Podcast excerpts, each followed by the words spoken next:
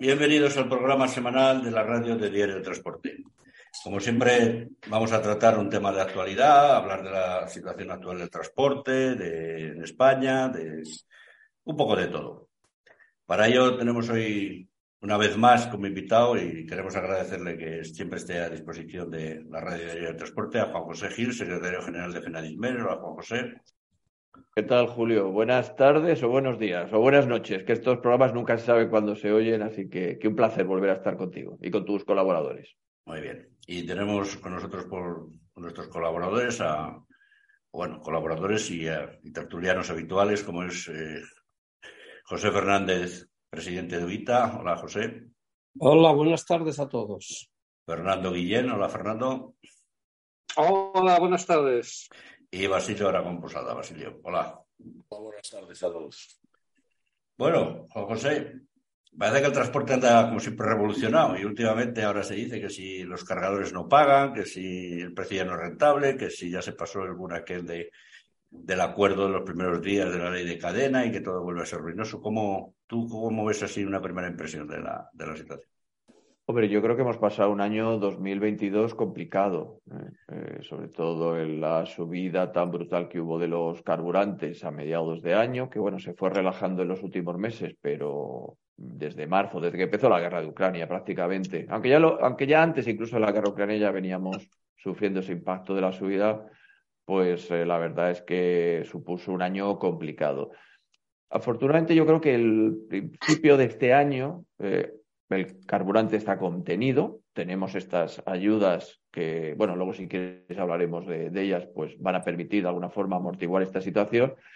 Y es cierto que la situación económica no está clara cuál va a ser la perspectiva a corto y a medio plazo. Hay quien pronostica que, vamos a entrar en una cierta recesión y hay quien plantea que no, que eso va a ser todo lo contrario, que vamos a salir de esta situación crítica que hemos tenido el año pasado y que vamos a, iniciar una, una, línea ascendente en la, en la, economía y, por tanto, pues eso lógicamente tiene un impacto directo en el, en el transporte. Bueno, siempre el, invierno suele ser complicado en materia de transportes, hay menos cargas que, transportar, siempre es a partir de la primavera cuando ya se produce un crecimiento de, la actividad, bueno, la producción agrícola, pues, la actividad industrial, etcétera, etcétera.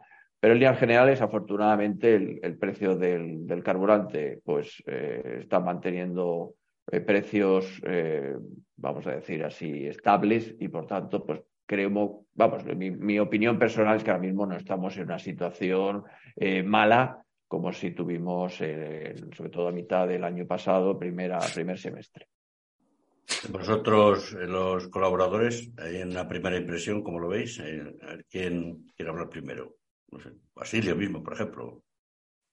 Buenas tardes. Bueno, a mí eh, me gustaría saber, porque en las diferentes movilizaciones que ha habido desde, la zona, desde la parte empresarial, siempre se ha intentado que los obreros nos, arrimáramos a ellas con, la, con el tema de la carga y descarga, que por fin, después de mucho pelear, se consiguió, y con el tema de la jubilación a los 60. Entonces, el 18 de mayo hay convocada una huelga de 24 horas, convocada por la CGT y por la Mesa para la Jubilación a los 60, eh, para los asalariados, pero en la que también se puede sumar cualquier asociación patronal y cualquier otro sindicato. Entonces, me gustaría saber qué opina Juan José Gil y si Fenadismer como asociación se va a sumar a, esta, a este día de movilización del transporte para que se nos reconozcan los coeficientes reductores y las enfermedades profesionales. E, eso, Basilio, es fácil de contestar. Eso es una reivindicación histórica de las organizaciones sindicales, efectivamente, y también de las organizaciones empresariales. Sobre todo asociaciones eh, que representamos a pequeños transportistas, en los que a veces es difícil discernir cuándo es empresario y cuándo es trabajador, porque cuando es un autónomo, pues lógicamente tiene la doble condición de trabajador y de, y de empresario a la vez, y esto es una reivindicación histórica.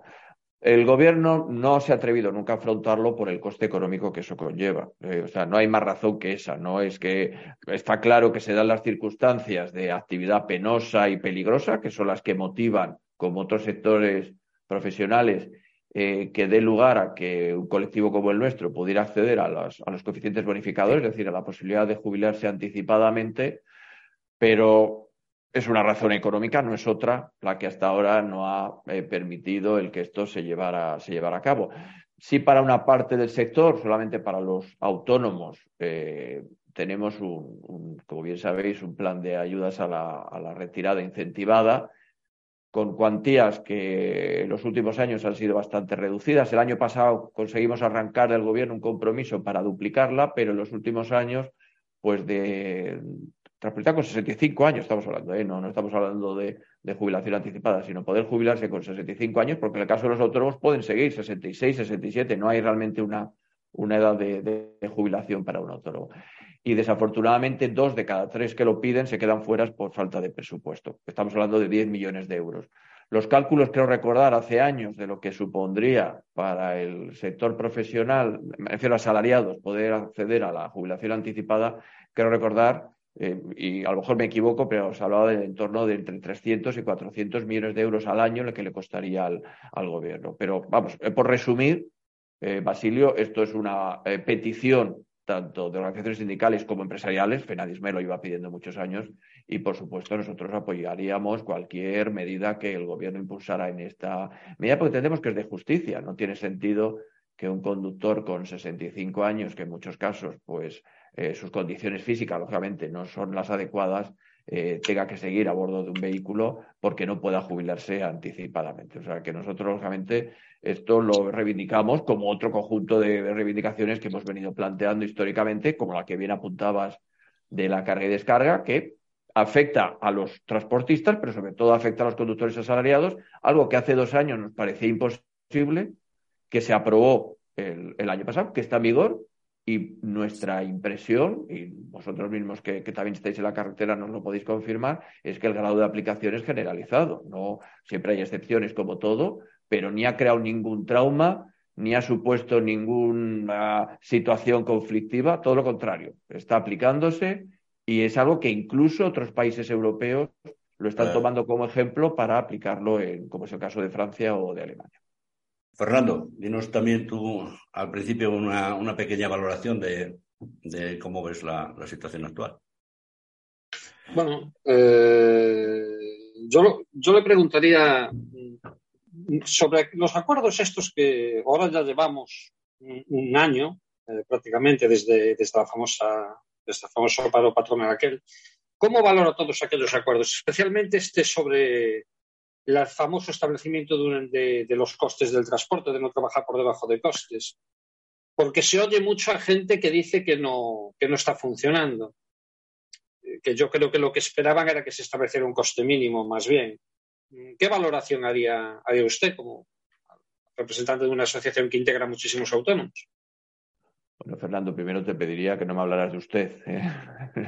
Yo prefiero, estamos en una tertulia de, no sé si amigos, no quiero decir tampoco esa palabra, pero bueno, yo prefiero que tengamos un, diálogo más distendido. Así que te rogaría que me hablaras de, tú.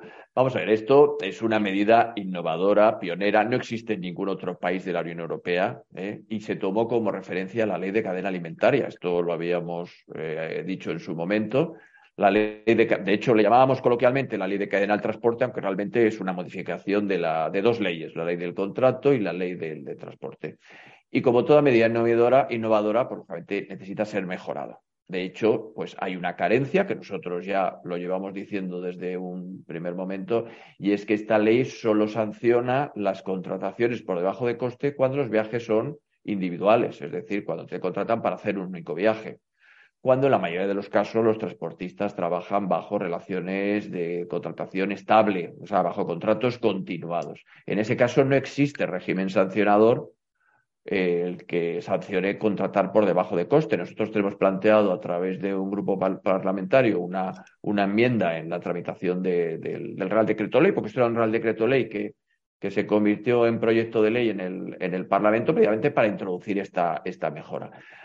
Es cierto que la, Unión Europea, y esto lo llevamos diciendo desde ya desde que en su momento tramitamos, vamos, contribuimos a la tramitación de esta ley, no, no, permite el que se puedan establecer tarifas fijas. Esto es algo contrario a las normativas europeas. Podemos salirnos de la Unión Europea, lógicamente, pero mientras formemos parte de la Unión Europea, está prohibido el de establecer tarifas fijas. Lo que se dice aquí, esta ley, es que se prohíbe contratar por debajo de los costes de explotación de un transportista. En un contrato ocasional, que es lo que ahora se sancionaría, y entendemos que también sería necesario en los contratos continuados, que es la mayoría de los tipos de transporte que se realizan en España.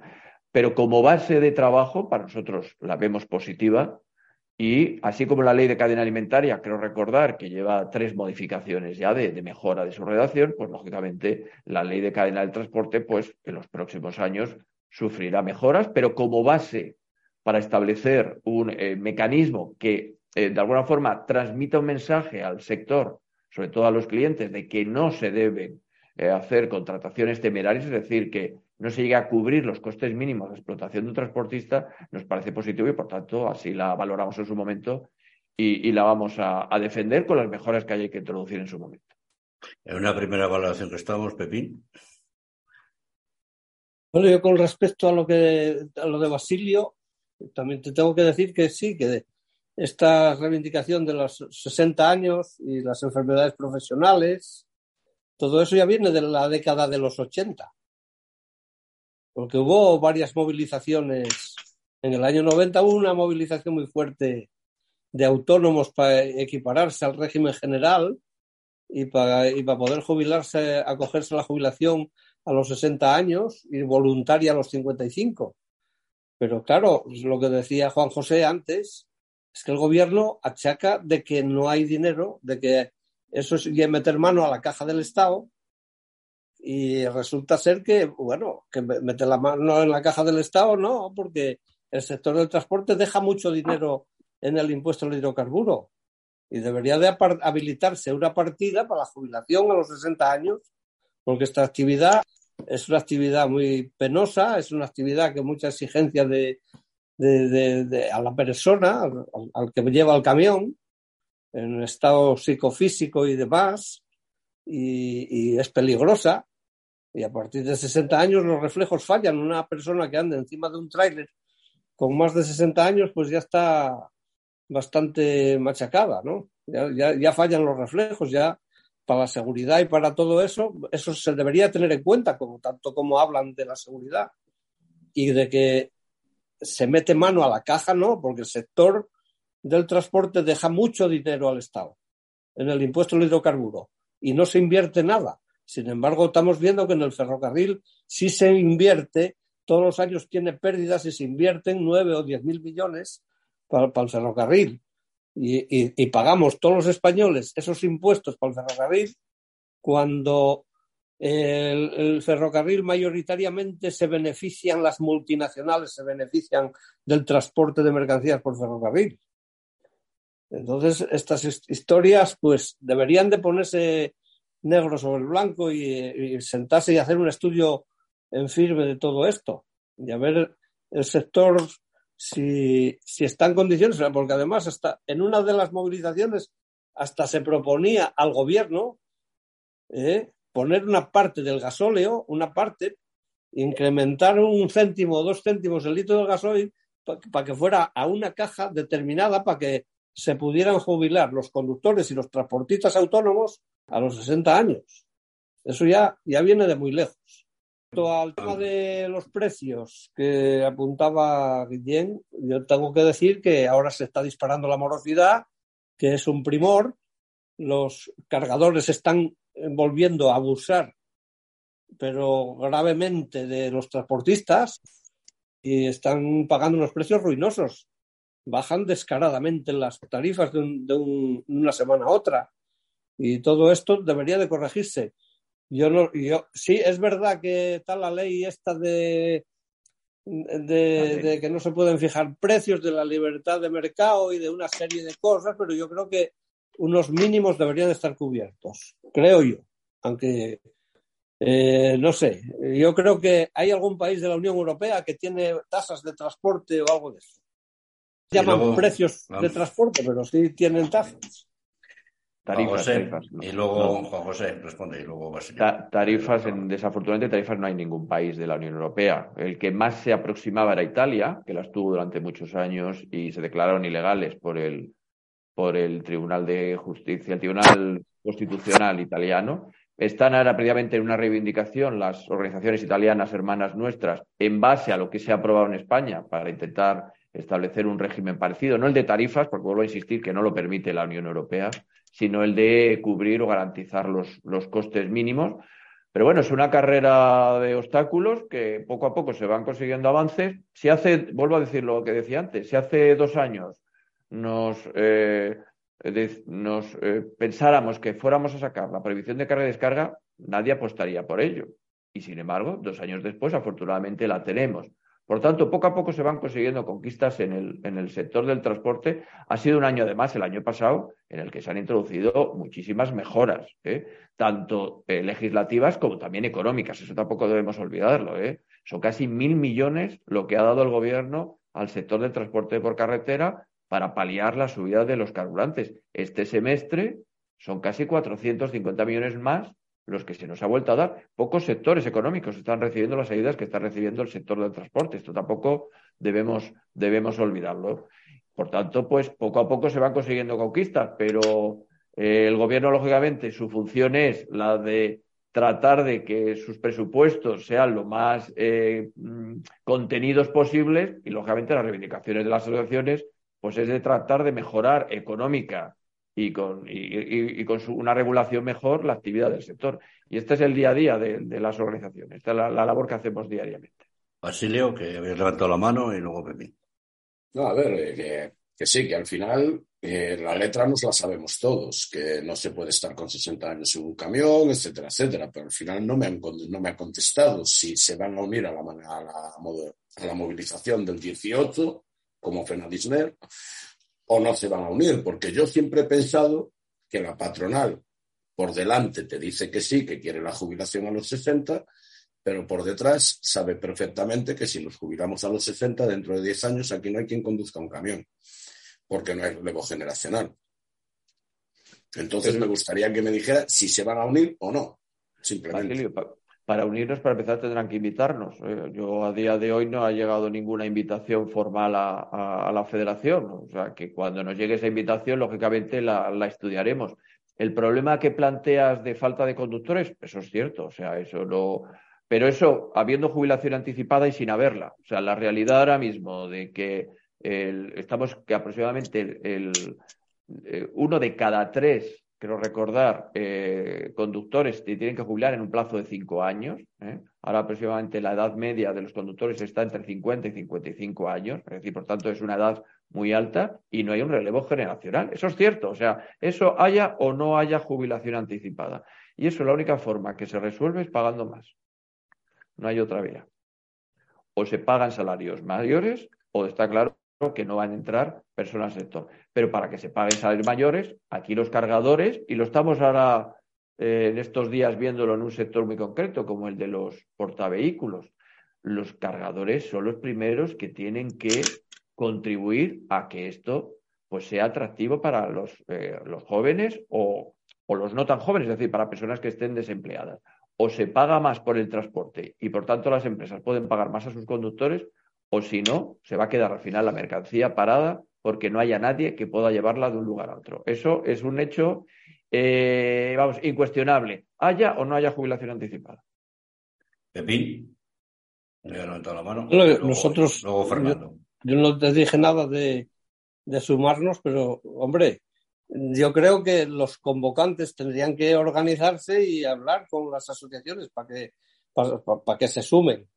Habría que. si no las invitan. Habría que meditar un poco todas esas, cosas. Pero bueno, yo creo que sí, que aquí, aquí nosotros básicamente son autónomos que están interesados en la jubilación a los 60 años. De hecho, pregunta mucha gente. Y sobre todo ahora que estamos en unos tiempos de tanta crisis, pues la gente quiere salirse del mercado lo antes posible, si se puede. Entonces, pues nosotros ahí sí, y eh, con respecto al otro de, al tema de, de las subvenciones y todo eso, las subvenciones, el sector con las subvenciones no soluciona nada. porque en definitiva, esas subvenciones, donde, donde eh, quien, quien verdaderamente las recibe son los cargadores, con los bajos precios que están pagando. A consecuencia de que nos dan 20 céntimos en el litro de gasóleo, nos bajan el precio del transporte.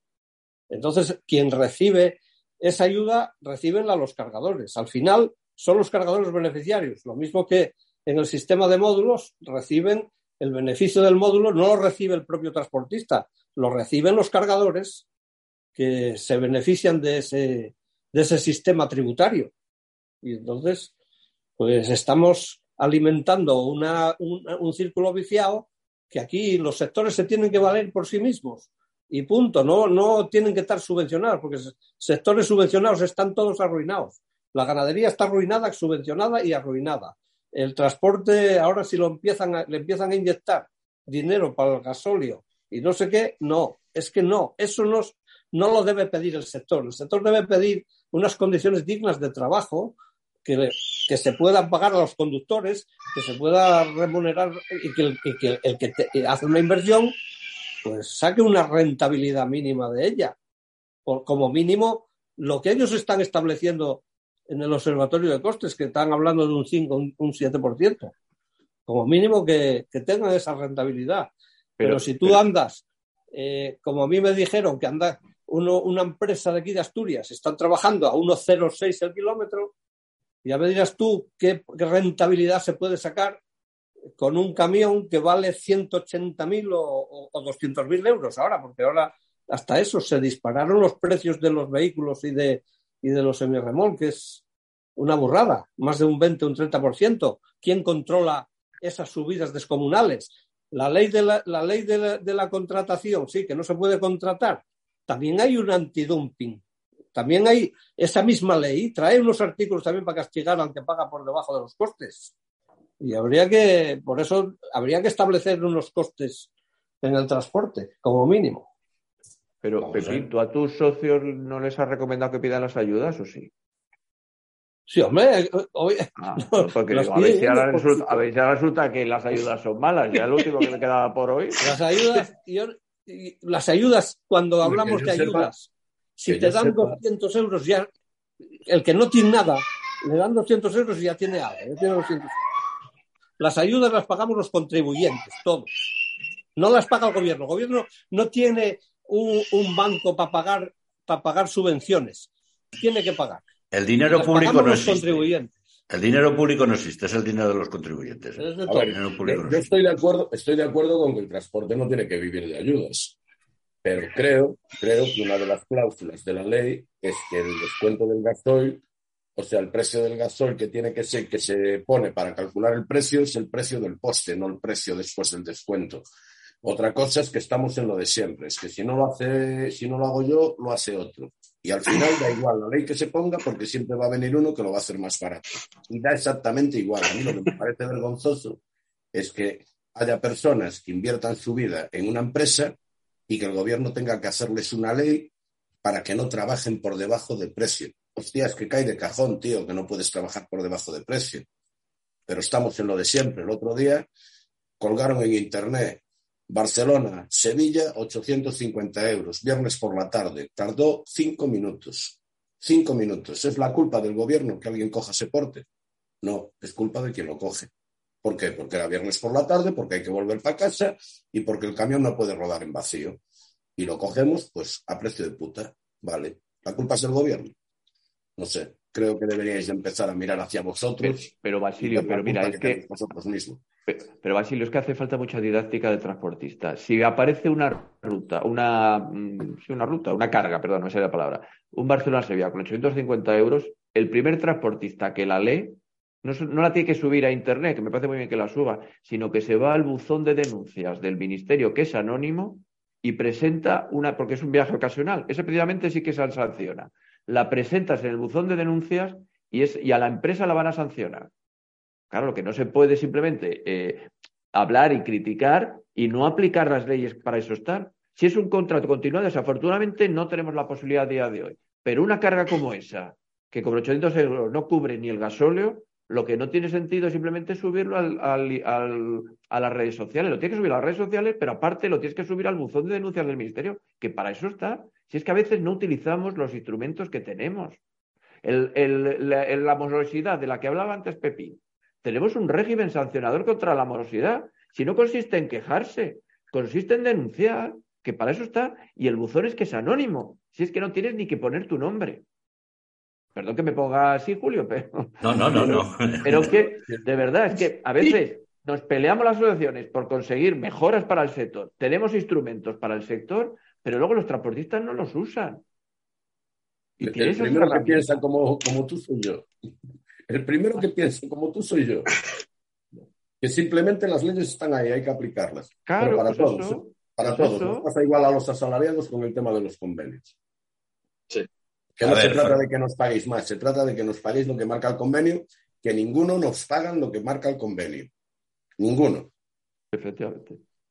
hablando se entiende a la gente. Fernando, habías pedido la vez. Sí, bueno, yo es que, es que ahí el hombre ha destapado la que los. Eh, vamos a ver, el tema, el tema de, la, de la jubilación. A ver, yo pienso que seguramente hay un tema económico, pero no creo que ese sea el problema, porque en el momento que te dan peligrosidad y tal, aumentan las cotizaciones sociales de las empresas, precisamente para compensarlo, como, bien sabéis. Y el problema es que efectivamente hay un, yo creo que uno de los mayores problemas es que si ahora, es que si dieran esa jubilación eh, en dos años, a ver quién lleva los camiones. Yo creo que ese es el problema. Y el problema, además, es que no se diagnostica bien, porque acabo de oír decir, acabo de oír decir que si el transportista cobra lo que tiene que cobrar, le pagará más al conductor, entonces esto será atractivo. Bueno, pues precisamente en el caso de los portavehículos, yo conozco, no conozco mucha gente, pero bueno, conozco un par de personas que están en portavehículos, están cobrando lo mismo ahora que hace dos años, lo mismo, ¿eh? Están cobrando lo mismo y sus jefes están cobrando más, no les han subido ni un duro. Porque siempre hay una excusa para no subir. Y el problema lo acaba de decir Basilio. Aquí nadie cumple una norma. Es cierto que los empresarios, los autónomos, no denuncian, ponen la nota en Internet y tal, y no denuncian. Es cierto que con los asalariados pasa igual. Y quizá el problema es que no se denuncia porque es una pérdida de tiempo muchas veces.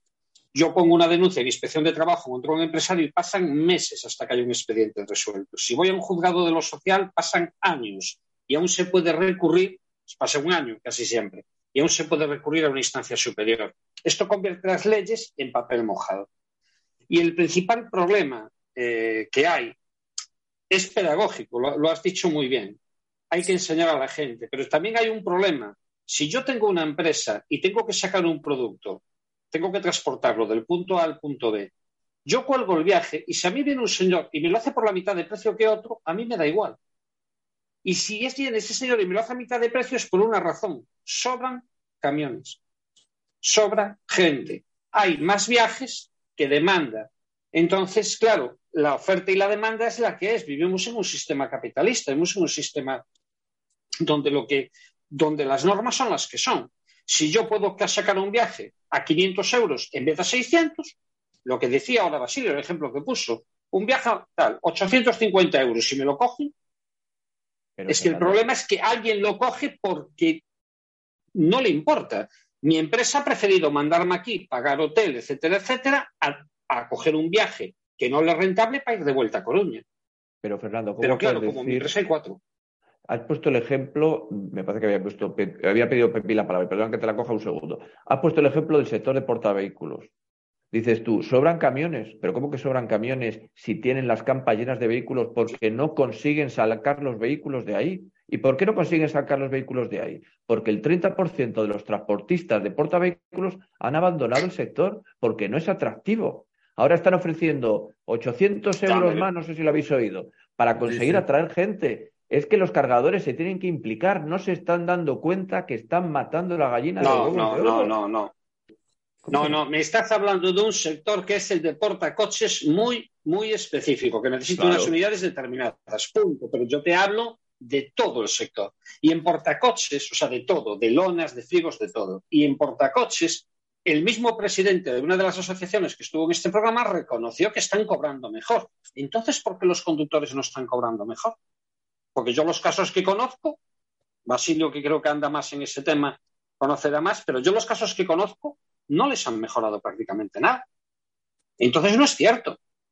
Aquí lo único que funciona es primero el palo, la pedagogía si se pudiera hacer y luego el palo, no hay otra, porque si no, no van a soltar. De la misma manera que un empresario si puede sacar un viaje por 400 euros no va a pagar 600. Es que es así. Y un señor, si puede tener choferes por 1.300, no los va a tener por 2.000, porque sabe que hay una total impunidad. No se cumplen las leyes porque no hay medios para hacerlas cumplir. Y tienes el caso, pues afecta menos seguramente a vosotros, del paquete de movilidad, que es un montón de medidas que son papel mojado, con recomendaciones de la, con notas aclaratorias de la Comisión Europea diciéndole a los guardias que le pregunten al conductor, pero que no pidan ningún papel sobre dónde hizo el descanso. Hombre, eh, en fin, tenemos un montón de normativa que no vale para nada porque no se puede aplicar. Y yo creo que los, autónomos lo que esperaban en, aquel decreto es que les pusieran un precio que efectivamente estoy de acuerdo. No se puede hacer. Eso no se puede hacer. No se puede poner un precio. Pero el grave problema que denota todo eso es que no saben calcular su costo real de operación. Y como no saben calcular su costo real de operación, no lo pueden exigir. Y hay otro problema mayor. Si yo tengo un camión o dos, ¿cómo impongo yo condiciones en el mercado? No puedo. No puedo. ¿A quién se las impongo? ¿A un Marcotran, a un CC, a un XPO? ¿A quién le impongo las condiciones? No puedo. No tengo capacidad de competir. Hay un problema de pedagogía, hay un problema de falta de unión en el sector muy gordo, también en los asalariados, muy gordo, y hay un montón de legislación que está muy bien, que ocupa muchas páginas, pero que yo entiendo no se aplica, porque no hay medios para aplicarlo. Y eso nos lleva a un callejón sin salida, a volver otra vez a un círculo vicioso y no salimos de ese círculo jamás, no salimos. El tema de los portacoches, hombre, sabemos que es puntual. Y cuando salgan los coches de la campa. Responde, responde Juan José y luego ya hacemos una pequeña pausa que responda a Pepín, que le he quitado la palabra, perdón. No, no, es que responde si quiere o Pepino tú y luego hacemos una pequeña pausa. A ver, que primero hable, responde, Pepín. No, bueno, el tema de las denuncias. Mira, yo ya denuncié a, muchas a muchas empresas y no sé que haya que hayan inspeccionado a ninguna. Eh, ya, ya, denuncié. Hay, tenemos una sarta de leyes contradictorias unas con otras y una serie de cosas que no sirven para nada, que la legislación tenía que ser más clara y más reducida. No hace falta tanta legislación porque no se cumple nada. Aquí somos campeones en, incumplimientos sistemáticos de las leyes. Eh, no van a inspeccionar a nadie, Juan José. Por mucho que digas, yo tengo denunciados a más de 20 cargadores por pagar a 90 días y, y algunos hasta 120. Y como si tocaras un brindis al sol, da igual, no van. ¿Y dónde has presentado las denuncias? En la página de fomento. ¿Y cuándo? Hace ya, vengo denunciando cada, cada uno que, me que viene aquí a reclamar a la Junta Arbitral, porque ahora además... A ver, ¿tenemos algún problema de sonido? Vamos a hacer una pequeña pausa.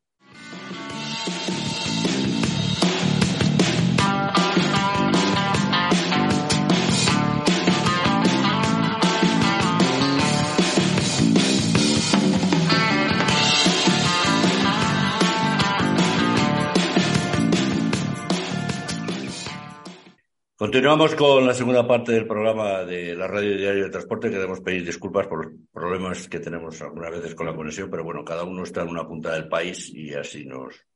Y sabemos cómo van las coberturas y las tecnologías muchas veces en este en esta España Estaba Pepín hablando de, de las denuncias, de las denuncias que ha puesto. Que, no, que, no que no resuelven, ¿no? No resuelven.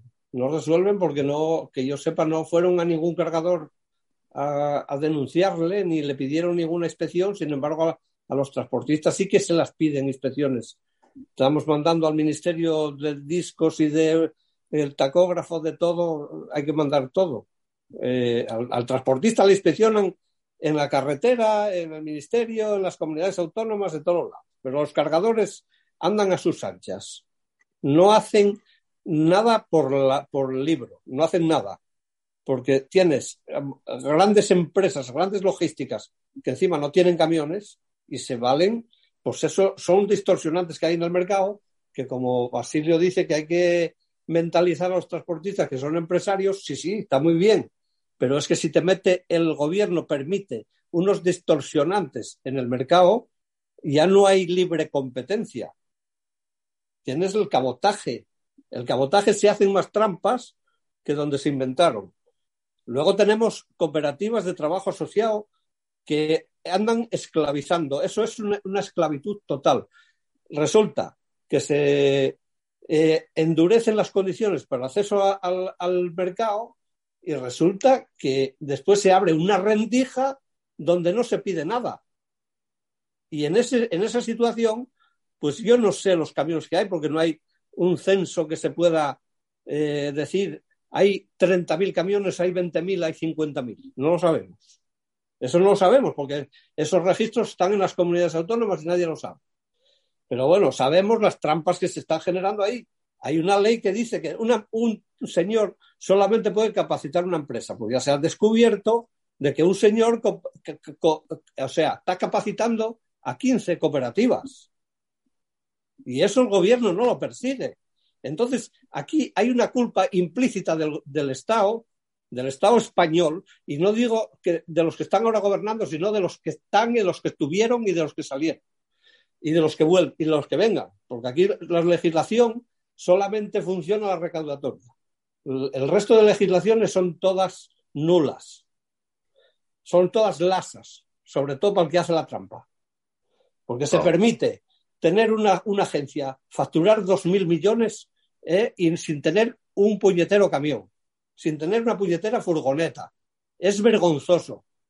Correos, que es una empresa de participaciones estatales, eh, pues está haciendo un, desfalco a, toda la gente que tiene trabajando. Y esto hay que denunciarlo, porque eh, la, gente que no está metida, que no sabe de todas estas cuestiones, se cree que el transporte quería coser y cantar. No. En el transporte hay una pila de distorsionantes que son los que están jodiendo el mercado. Y esto es lo que tenemos que corregir. Eh, por ahí tenemos que luchar. Estamos hablando de, de sobredimensión, de que los precios están abajo. ¿Por qué se quieren meter las 44 toneladas? Si eso va a generar un, desembolso del sector, porque hay muchas cabezas tractoras que no van a poder llevar las 44 toneladas, que van a tener que cambiar si quieren arrastrar 44 toneladas. Mira la sobredimensión, multiplicado eso por los trailers que hay en España, que serán unos 380.000, multiplica por 4.000 kilos más. A ver la sobredimensión que están metiendo. Pero ¿cómo puede ser esto? ¿Cómo nos están engañando? No, esto no puede ser, hombre, no, es que nos están engañando miserablemente y nos están haciendo ver que te dan algo y te están jodiendo por todos lados. Y no puede ser esto. Esto, esto lo hay que cambiar. Debería del sector, las organizaciones teníamos que ponernos todas en la misma línea y defender al sector del transporte. Lo que no puede ser, y es que estemos dando pasividad a todas estas historias. Denuncia, denuncia. Las leyes se hacen para las multinacionales. Esas suben el 20% o el 30% de sus productos y se acabó. Los camiones subieron 30.000 euros algunos en cosas de dos años. Pero ¿cómo puede ser esto? ¿Dónde está la defensa de la competencia? Que tienen monopolizado lo que les da la gana, el petróleo igual y los demás oligopolios que hay en España. Eso nadie les pone trabas. Tampoco cabreo hoy, Pepín. No, no, yo no estoy cabreado, soy de la forma mía, sí. Pero es que yo veo las cosas de esa manera. No, hombre, ya es broma. Las tengo que decir. José. La verdad es que en dos minutos ha hecho un repaso de todo el sector. Pepín, que se ha quedado a gusto, ¿eh? Se ha quedado y a mí me ha dejado, porque no a diestro y siniestro, ¿eh? no ha dejado títere con cabeza. Si algo hay que agradecerle a Pepín y a los que estamos aquí es que no hay pelos en la lengua. No, no, por eso te digo. Eso sí, Pepín, hay cosas que supongo que a lo mejor porque las desconoces, pero yo te puedo decir ahora mismo, porque eso es público, entrando en la página web del Ministerio de Transportes, cuántos camiones hay. ¿Tú quieres saber cuántos camiones hay ahora mismo en España? Mira, a 1 de marzo. yo más o ¿eh? menos, yo, no, hombre, más o menos sí, hay una estadística de camiones. Ah, pero, lo que no sabemos concretamente eh, cuántos son de cooperativas, de trabajo social. sí, sí, sí, sí, viene en el Ministerio de Fomento todo. Ahora mismo hay 276.000 camiones pesados y 118.000 camiones ligeros. Hay ahora mismo, de cooperativas hay 9.000 y pico, de personas físicas treinta y tantas mil, y de sociedades hay 200, casi todo están en manos de sociedad. El 79% están en manos de, de sociedad, pero esos datos sí que están, ¿eh? O sea, eso, eso es ver, irte por la página web y si no, un día me llamas y te digo dónde lo puedes, y lo puedes consultar. Eh, yo, sí, mira, pero, pero que te diga el ministerio que te diga que son de estos camiones son de tantas cooperativas, tanto eso, de eso no dicen nada. Que sí, Pepín, que está en, que son datos públicos y están en el registro en el ministerio. De verdad, créeme, ¿eh? Un día me ya Lo miraré, ya lo miraré, por lo mejor igual se me escapó. A ver, sí, aquí, tú sabes, Pepín, que a nosotros por aquí nos llegó una estadística hecha por una persona con datos, con datos, nombres reales de cooperativas y tal, número de camiones, número de vehículos, etc, etc. O sea, que de algún sitio lo sacó el que la hizo, ¿eh? Claro, pues del registro. datos oficiales. Pero yo creo que estaban que sacó de varias comunidades autónomas. Sí, sí, no, estamos hablando del país, no estamos hablando de una sola. Efectivamente, datos que ha dicho Pepín son correctos. ¿eh? Ese señor que capacita a no sé cuántas cooperativas es algo que nosotros mismos lo hemos denunciado porque no nos parece, vamos, es un cumplimiento total de la, de la ley, pero vamos, que eso lo puedes consultar en la página web de... Mira, si, es si tenemos afortunadamente eh, algo, es información del sector.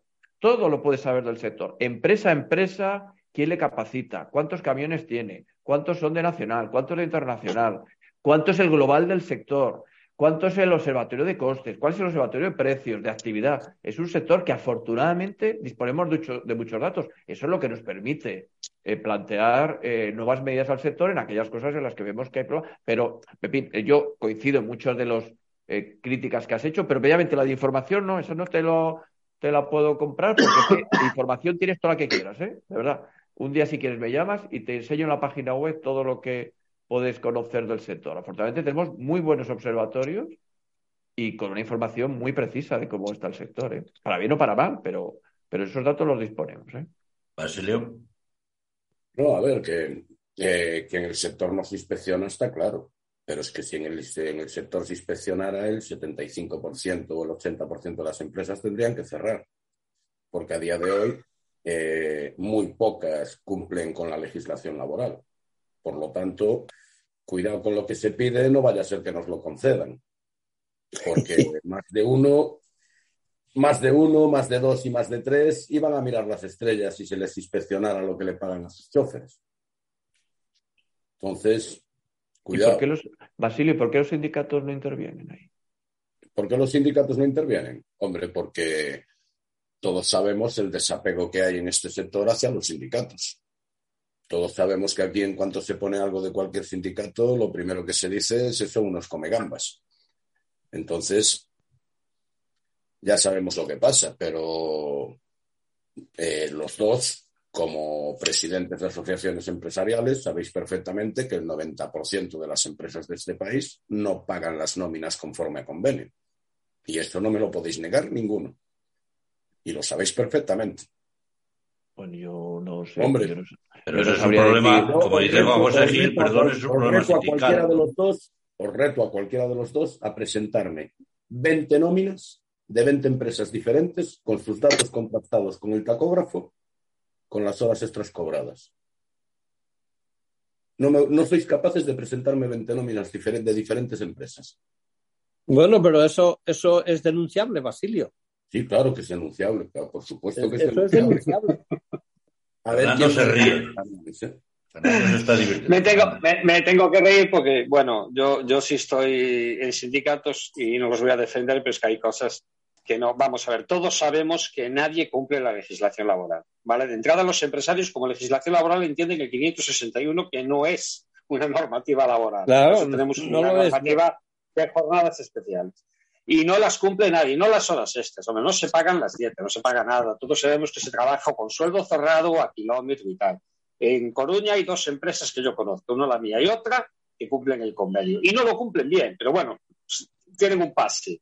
No conozco a nadie más y llevo esto 25 años. Lo de que no da un duro el transporte, cuando yo empecé con un señor que ya había cogido los, los camiones del padre, que estaba en la de Galicia, un gran, un gran profesional, ya entonces me decía lo voy a decir en gallego, pero creo que vais a entender. Esto non dá un peso. ¿eh? Ya entonces, hace 25 años. A ver, eh, sí se denuncia y los sindicatos sí lo denuncian. Los sindicatos están continuamente en los juzgados. Acaban de ganar una sentencia, precisamente, se acaba de publicar una sentencia contra una empresa que despidió al comité de empresa. O sea, es que es tal el pasar de todo que hacen cosas que saben que son ilegales y las hacen igual. El otro día publiqué un artículo de una sentencia del Tribunal Superior de Justicia de Galicia donde se multaba a los abogados de una mutua y las empresas son parte de las mutuas porque hay intimidad procesal y está recurriendo a la muerte de un trabajador contra la normativa del Supremo. Las sentencias salen continuamente, pero no se cumplen porque no hay medios para ello. Tengo un compañero que tiene denunciado a un autónomo. Ese autónomo ya se la denuncia a una inspección de trabajo. Ha tenido más denuncias que el copón. lo, conoce, lo que el juzgado jefe cuando va ya le dan globitos y caramelos. Y pasan de todo. Y los sindicatos lo que piden son medios. Y yo creo que en este caso, tanto los autónomos como los sindicatos deberían de estar de acuerdo en una cosa. Hay que poner medios para que las leyes se cumplan. Los buenos empresarios no tienen ningún problema con cumplir las leyes, ninguno, ni el buen autónomo. Y lo que sobra es la gente que precisamente no hace las cosas bien. Esa es la gente que nos sobra a todos, al autónomo, al empresario y al asalariado. Nos sobra esa gente. Y hay que tener medios para que se pague lo que hay que pagar, para que se cumplan las normas que hay que cumplir, para que se inspeccione a quien hay que inspeccionar. Y eso es lo que el Estado tiene que poner. A lo mejor tiene que dar menos subvenciones, a lo mejor tiene que trazar un pepín, a lo mejor hay que dar menos subvenciones y hay que gastarse más el dinero en que se cumplan las normas. Esta es mi, impresión, pero los sindicatos, Juan José, sí hacen, no tienen afiliación, no tienen capacidad de movilización. Pero, hombre, están todo el día sacando comunicados, haciendo denuncias, llevando a la gente al juzgado.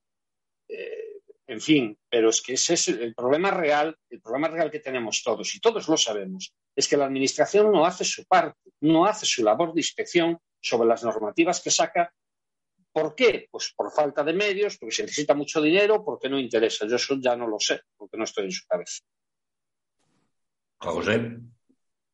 Bueno, yo no, no sé si es el 90% o el 20%, hombre, yo creo que un buen porcentaje de empresas cumplen los convenios colectivos. Nosotros, por ejemplo, en las asociaciones nuestras son pequeñas empresas, es cierto, no, no llevamos grandes empresas, pero los el departamento laboral nuestro aplica estrictamente el convenio colectivo en las empresas. No, no conozco a las empresas que les digan, no, no, no, paga menos a... Juan José, las nóminas se construyen para, para, hacer una simulación, pero no se cumple el convenio. Pues, pues debo vivir, debo vivir yo en otra debo vivir en otra realidad paralela, pero yo eso no lo percibo, de verdad. No, mira, yo, yo creo que todos todos, todos no son incumplidores. No me vengáis diciendo que, que todos, que todos son incumplidores, porque yo sé que sé de algún autónomo aquí o autónomo que tiene a lo mejor dos camiones o tres y ese está muy jodido porque le tiene que pagar a rajatabla al convenio. Que haya horas, sí, de acuerdo, que puede ser que todas las horas no se paguen, de acuerdo. Que haya empresas mejores o peores, no te lo voy a negar. Que haya empresas que paguen más y otras que paguen menos, no te lo voy a negar empresas que paguen a convenio con todo lo que significa un convenio, es decir, con sus pluses, con sus horas extras, con sus dietas, con sus pluses por festivos, cambiando los domingos por un día más el dinero, etcétera, etcétera. Como manda el convenio, yo te digo que no me traéis 20 nóminas diferentes. No sois capaces en todo el país. A ver, generalizar lleva muchas veces a error, ¿eh? Alguno habrá. aunque solo, sean dos en toda España, ya no son todos. Hay empresas que tienen, que tienen convenio propio y que sí lo cumplen. A ver. Sabemos una que trabaja para un determinado supermercado que sí lo cumple. Pero lo que es de las normales, de las que están a convenio, yo llevo 25 años en esto ha habido empresas que me han pagado muy bien. De hecho, estoy en una empresa donde me considero muy bien pagado y muy bien tratado, pero aún así no es lo que tiene que ser. Pero entonces tú dices, Basilio, que tu empresa no. Mira lo que estás diciendo, ¿eh? que tu, tu empresa no cumple la legislación laboral, no, no aplica el convenio. ¿Esto es lo que estás diciendo? No, te estoy diciendo, te estoy diciendo Pero qué malo es. el 30% de las empresas no lo aplican. Y yo te digo, yo llevo 25 años, 21 en el puerto de Vigo, y del puerto de Vigo no hay ni una sola empresa, ni una, que cumpla el convenio a rajatabla, ni una. Las hay que te tratan mucho mejor, las hay que te tratan mucho, mucho peor, pero no hay absolutamente ninguna que cumpla el convenio a rajatabla. Ninguna. Ninguna. ¿Y la tuya? La mía. La mía tampoco. La mía cumple la mayoría del convenio, pero yo, por ejemplo, yo no cobro horas. A mí me dan días libres, pero no cobro horas. Yo cuando trabajo un domingo se me paga un plus, pero no se me da ese domingo, como marcaría el convenio. Y ya te digo, yo estoy en una muy buena empresa, de lo mejorcito, de lo mejorcito. Pero te, aseguro que aquí en Vigo no hay ni una sola que cumpla el convenio. Ni una. Es muy, valiente para decir eso. ¿eh? mira, y te digo más, te digo más. Hay una empresa aquí en Vigo pagando 1.350 euros con dietas y con todo. ¿Vale? Y te puedo decir de empresas que solo dan 15 días de vacaciones a sus trabajadores, de empresas que solo dan 20 días al año a sus trabajadores, de empresas que directamente ya no dan vacaciones a sus trabajadores. Y eso es facilísimo de comprobar por la administración si quisiera, pero como bien dice Fernando, no hay medios. Bueno, porque esta semana es tan sencillo como cruzar datos de tacógrafo con, nóminas. Tan sencillo como eso. Y todos sabemos que aquí se paga, como dijo Fernando, un sueldo fijo y un tanto por kilómetro. Y es lo que se está pagando en el 90% de los casos. Esta semana ha sido noticia. Y lo contrario, está fuera del transporte. Esta semana ha sido noticia una empresa importante española con 410 trabajadores que no tiene ni, ni elecciones sindicales. O sea que... Yo he visto, he visto acabar de sindicales, levantarse el jefe y decir, tú, tú y tú habéis votado fuera de la empresa. En el mismo momento que se acabó el recuento, y eso lo he visto yo, no me lo ha contado nadie. Juan José, se queda en silencio. No, no, yo vamos a ver, nosotros, nuestras empresas son pequeñas, por tanto, yo lo que ocurra con las grandes empresas no lo puedo decir porque no lo sé. Bueno, yo vuelvo a decir lo que decía antes, eh, se puede denunciar todo aquello que se considere que se incumple y que luego se inspeccione más o menos. y no será... Pues, tiene ruidos de fondo por todos lados. Pedimos disculpas. Es que se mueve mucho. Fernando, que se mueve mucho. Se mueve mucho, es, un, es un, inquieto. Eh, esto para que vean los oyentes que esto se hace tal como estamos. Que no será. Ahora voy a hacer yo una pregunta, Juan José. ¿No será que lo que faltan son empresarios de verdad? Porque la palabra empresario significa emprender, significa invertir y el capital más importante de una empresa no son las máquinas, ni los camiones, ni los remolques, son las personas. Y la empresario que cuida al personal, que es su, su mayor fuente de ingresos y su principal fuente de ingresos, y las hay, hay empresas que en lugar de tener falta de choferes tienen abundancia de currículums de gente buscando trabajo, que también las hay. ¿No será que hay una falta de cultura empresarial de verdad, como también había, y todo hay que decirlo, hay choferes que no se, yo no los cogería ni para llevar al carretillo, pero en fin, hay de todo en esta vida. ¿Eh? Hombre, en 103.000 empresas, que son las que ahora mismo hay en, hay de todo. el sector, habrá de todo, me imagino, pero yo, vamos, por, vamos a ver, no quiero decir, eh, eh, uno emprende en un sector, pues, pues bien puede ser por tradición familiar, bien puede ser por interés económico, por muchas circunstancias uno accede al sector del, transporte por carretera, igual que accede a otros sectores. Este es un sector muy complejo en el que tú requieres una inversión muy importante a diferencia de otros sectores. esto no es poner una peluquería o una, una panadería. Aquí la inversión es bastante importante. Entiendo que el que accede al sector del transporte es porque le atrae, por la razón que sea, le atrae este sector. ¿Que ganará más o menos dinero? Pues, hombre, es cierto que antes se ganaba mucho más que lo que se gana ahora. Esto también, todos somos conscientes que hay una mayor competencia, se aquilatan los beneficios y eso hace que la gente sea más o menos, los empresarios sean más o menos eh, modélicos. Bueno, pues yo creo que habrá, como todos los sectores, habrá gente más modélica. Mira, tenemos ahora un ejemplo en, el sector de la construcción, pues de un empresario que hasta hace poco era modélico y ahora ha dicho que pues que se va de España. Sí, pero lo que no es modélico es su bolsillo, no, la empresa. No, modélico es, es un modelo a seguir. Ya quisiéramos todos tener, ya. son 3.000 millones, o no sé cuánto tiene de patrimonio. Ya, pero cuando le toca en el bolsillo ya no es tan modélico. Claro, pues por eso digo. Vamos, yo quiero decir, el sector del transporte en España es muy competitivo. Eh, somos la eh, tercera o segunda potencia según se mire en la Unión Europea respecto al transporte por carretera. ¿Que lo podríamos hacer mejor? Pues por supuesto, pero Pero vamos, yo quiero hablar bien del, del sector del transporte, es otra cosa porque para, para, ese, para ese trabajo, ¿no? Y, y, bueno, pues como todo siempre habrá ovejas negras y, y, vuelvo a decir lo que llevo diciendo en todo este programa, ¿no? Que, que la sí. denuncia la, se puede presentar en todos aquellos casos en que se conozca que hay incumplimientos de todo tipo, sean laborales, mercantiles, administrativos, de pago, de no sé qué, haya más o menos inspección, bueno, pues eh, la administración cuenta con los medios que se tienen, pero lógicamente también es verdad que yo he hecho falta muchas veces que la gente no denuncia, por miedo, por desconocimiento o por lo que sea, pero sí que es eh, necesario denunciar más en aquellos casos en los que se vea que no se cumplen las leyes. A ver, Fernando, que te lo estás pasando bien, dime. Ah, yo, estoy de acuerdo con, lo que acaba de decir, que la gente tenía que denunciar, los autónomos tenían que denunciar más, y efectivamente tiene razón. Y, yo me quedo con aquello que dijo de la pedagogía, falta mucha pedagogía. Pasa que falta mucha pedagogía en el sector. No hay conductores, no hay conductores porque no se cumplen los convenios colectivos. Claro que las nóminas, los departamentos laborales las hacen bien, hombre, claro, solo faltaría, pues no los van a crujir, pero son falsas. A ti no te están pagando la dieta que te fija el convenio colectivo, te están traduciendo esa dieta por kilómetros lo, con lo cual es falso. Y cuando se va a un juzgado, siempre, siempre al final resulta que se debe un montón de pasta porque no se paga lo que se tenía que pagar.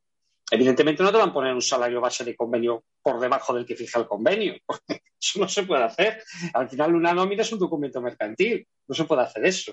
Entonces se, se falsifican, no se falsifican, sino que se fabrican para que cuadren las cosas. Y esto lo sabemos todos los que estamos en eso.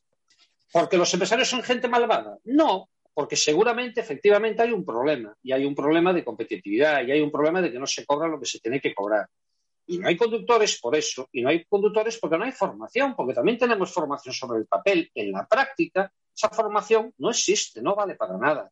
No se puede en el siglo XXI ir a un CAP a que te enseñen cómo sube y baja un pistón, ¿eh? cuando llevamos ordenadores con ruedas y nos tendrían que estar enseñando a optimizar todos los recursos que tiene ese camión tanto para el consumo del vehículo, el rendimiento del vehículo, como para nuestra propia seguridad, por ejemplo. No se puede, en pleno siglo XXI, seguir con técnicas de transporte del siglo pasado, sin, teniendo a gente un mes fuera de casa. No se puede seguir a estas alturas con la doble conducción porque en la mayoría de los casos no es necesario y se hace simplemente porque sacar más rentabilidad sin importar un rábano la vida del conductor se está tirando la calidad del transporte a la basura, eso es lo que yo percibo, se está tirando. Evidentemente, no es lo mismo el pequeño autónomo, no es lo mismo el señor que tiene dos, tres camiones que una gran empresa con mil, ¿no? con 500 o con 600. Y yo creo que hay que cambiar mucha mentalidad. Yo, la palabra que dijiste ahí de pedagogía es con lo que yo más me quedaría. Porque meternos en otros tinglaos, yo me voy a reír y no, y no nos vamos a poner de acuerdo, porque evidentemente el representante de unos empresarios, aunque sean pequeños empresarios, no va a decir, pues tienen ustedes razón y los convenios no se cumplen y la ley no se cumple. Evidentemente no lo puede decir. Pero, a ver, los que estamos aquí, Juan José, a ver, llevamos muchos años, no, no decimos las cosas porque sí, estamos diciendo lo que vemos día a día, día a día. Entonces, bueno, pasa. Ya te digo, que hay gente que coge viajes por debajo. Si hay gente que coge viajes por debajo y los está haciendo por debajo de sus costes, tenemos un problema. Y esa gente tiene un problema. Si tú pones denuncias, si yo me presento a unas elecciones sindicales, me eligen para un comité de empresa y el empresario me echa de la empresa, me despide, ya sabemos que es un despido improcedente en la mayoría de los casos, normalmente nulo. Pero claro, si eso se va a resolver dentro de tres años, ¿de qué vale? No vale de nada. Entonces, eso se sabe. Y ese problema está ahí. Y yo creo que todos deberíamos de empezar a reconocer los problemas que hay en general para poder afrontar, aportar soluciones al problema. Si los negamos, no vamos a solucionar, no vamos a solucionar nada, vamos a estar cayendo siempre en lo mismo. Mira, a ti no te extraña, ya que hablaste de estadísticas, que no haya ninguna sanción en España ¿eh? por el uso del selector del tacógrafo porque no la hay. La Guardia Civil, cuando te para en carretera, lo puede decir Basilio, no te mira si has usado el selector del tacógrafo, te mira si has descansado y lo que has descansado lo has conducido, nada más. ¿Por qué? ¿Por qué no hay ninguna sanción por el descanso de 45 horas eh, en cabina? ¿Cómo es posible? Que las haya en Francia, que las haya en Alemania, pero en España no. ¿Por qué no se mira la recuperación de los descansos después de aprobar el paquete de movilidad, que nos cansamos de denunciar que si se flexibilizaba y se autorizaba el 24 más 24, ese descanso no se iba a recuperar, que efectivamente es lo que está pasando. No hay sanciones sobre eso. ¿Por qué? ¿Qué pasa? Que no se comete ninguna, ¿no? No se lo cree nadie. entonces, bueno, si queremos solucionar las cosas, tenemos que hacer bien los diagnósticos, si no, no vamos a poder dar soluciones. Es mi opinión. Vamos a ir, vamos a ir casi ya terminando, Juan José. Pues eh, todo aquello que haya que mejorar del sector, por supuesto que hay que trabajar en eh, todos, sindicatos y organizaciones empresariales. ¿eh? O sea que aquí todos tenemos un problema común, un problema además que se va a ir agravando, el de la escasez de conductores, esto no lo olvidemos, que esto va a permitir también subir los salarios. O sea, la escasez de conductores cuando comentaba Basilio que hay empresas en Vigo que pagan, no sé si ha dicho 1.300, ¿no? Euros o no sé cuánto has comentado. todo incluido. Pues mm, seguro que puede encontrar en el mercado ofertas para trabajar en otras empresas por un salario mucho mayor. A mí me sorprende que alguien admita trabajar en un sector tan duro como el del transporte por 1.300 euros. La verdad es que me sorprende. ¿eh? te, digo, te digo que a día de hoy incluso tiene un chofer conduciendo con el carnet retirado y todos sabemos que lo tiene retirado. Pero bueno, a ver, en, Europa están tomando medidas países, y eso llegará a España, como Alemania, Holanda, etc., que se han dado cuenta, o Inglaterra, o algunas por ahí, y Francia, se están dando cuenta de que la única solución es pagar, formar y tener gente fija y fiel en la empresa. Y eso, tiene que llegar. Exactamente, eso antes de llegar a España y... Si no se fideliza, si se puede ser el mayor empresario, pero si no se fideliza al trabajador, si no se hace a ver, tampoco le vamos a poner una alfombra roja y un piso y le vamos a comprar, a pagar las vacaciones en Miami o demás. Pero unas condiciones de laborales dignas, unas condiciones en el que lo que dice, lo que dice, pienso yo, eh, lo que dice Fernando, no, no te recibo que una persona hoy esté un mes fuera de casa. Si no se hace, porque todo, al fin no es dinero, también mucho es conciliación familiar, etc, etc. No solo todo es dinero.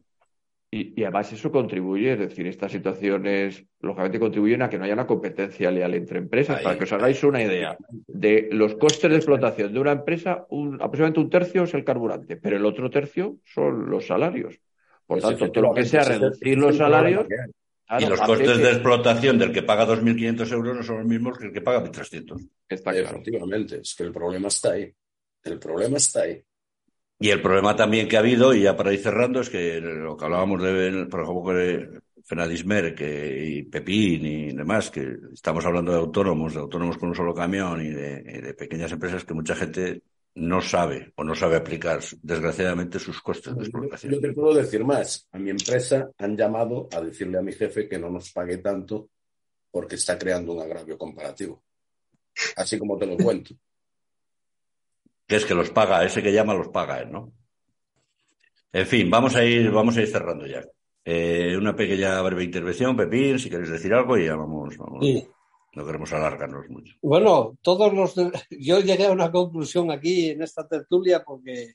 Al fin y al cabo, esto es una conversación entre amigos. ¿eh? Y, todos, y todos tenemos un punto de vista. Entre conocidos. Pero en definitiva, en el fondo, es lo mismo. Eh, los, las cuestiones, ¿por qué se producen? Porque se consienten. Hay problemas con los conductores que no cobran o que cobran, que se hace una nómina, como decía Fernando, se hace la nómina y luego es otra cosa, pero eso está encubierto también por los conductores.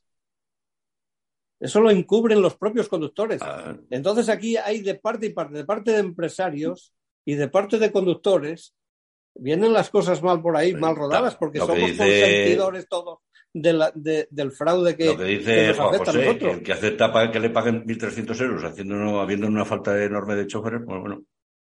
Claro, pues eso, más o menos, todos tenemos el mismo problema de fondo. Los autónomos, ¿qué pasa? Los autónomos no contratan, van a una logística o van a no sé qué. Esa logística es la que les exprime. No pueden hacer frente a ella. ¿Por qué? Porque hay una sobredimensión en el mercado, porque los viajes no quedan. Habrá mucha falta de conductores, pero los viajes no quedan. Y cuando ofertan esos precios tan ruinosos y se sacan, es porque hay necesidad.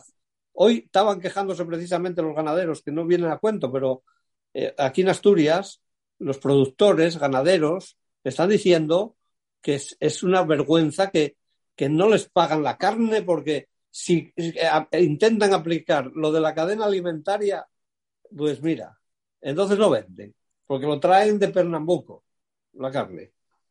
Y esto es un problema, es un problema de estructura eh, del Estado.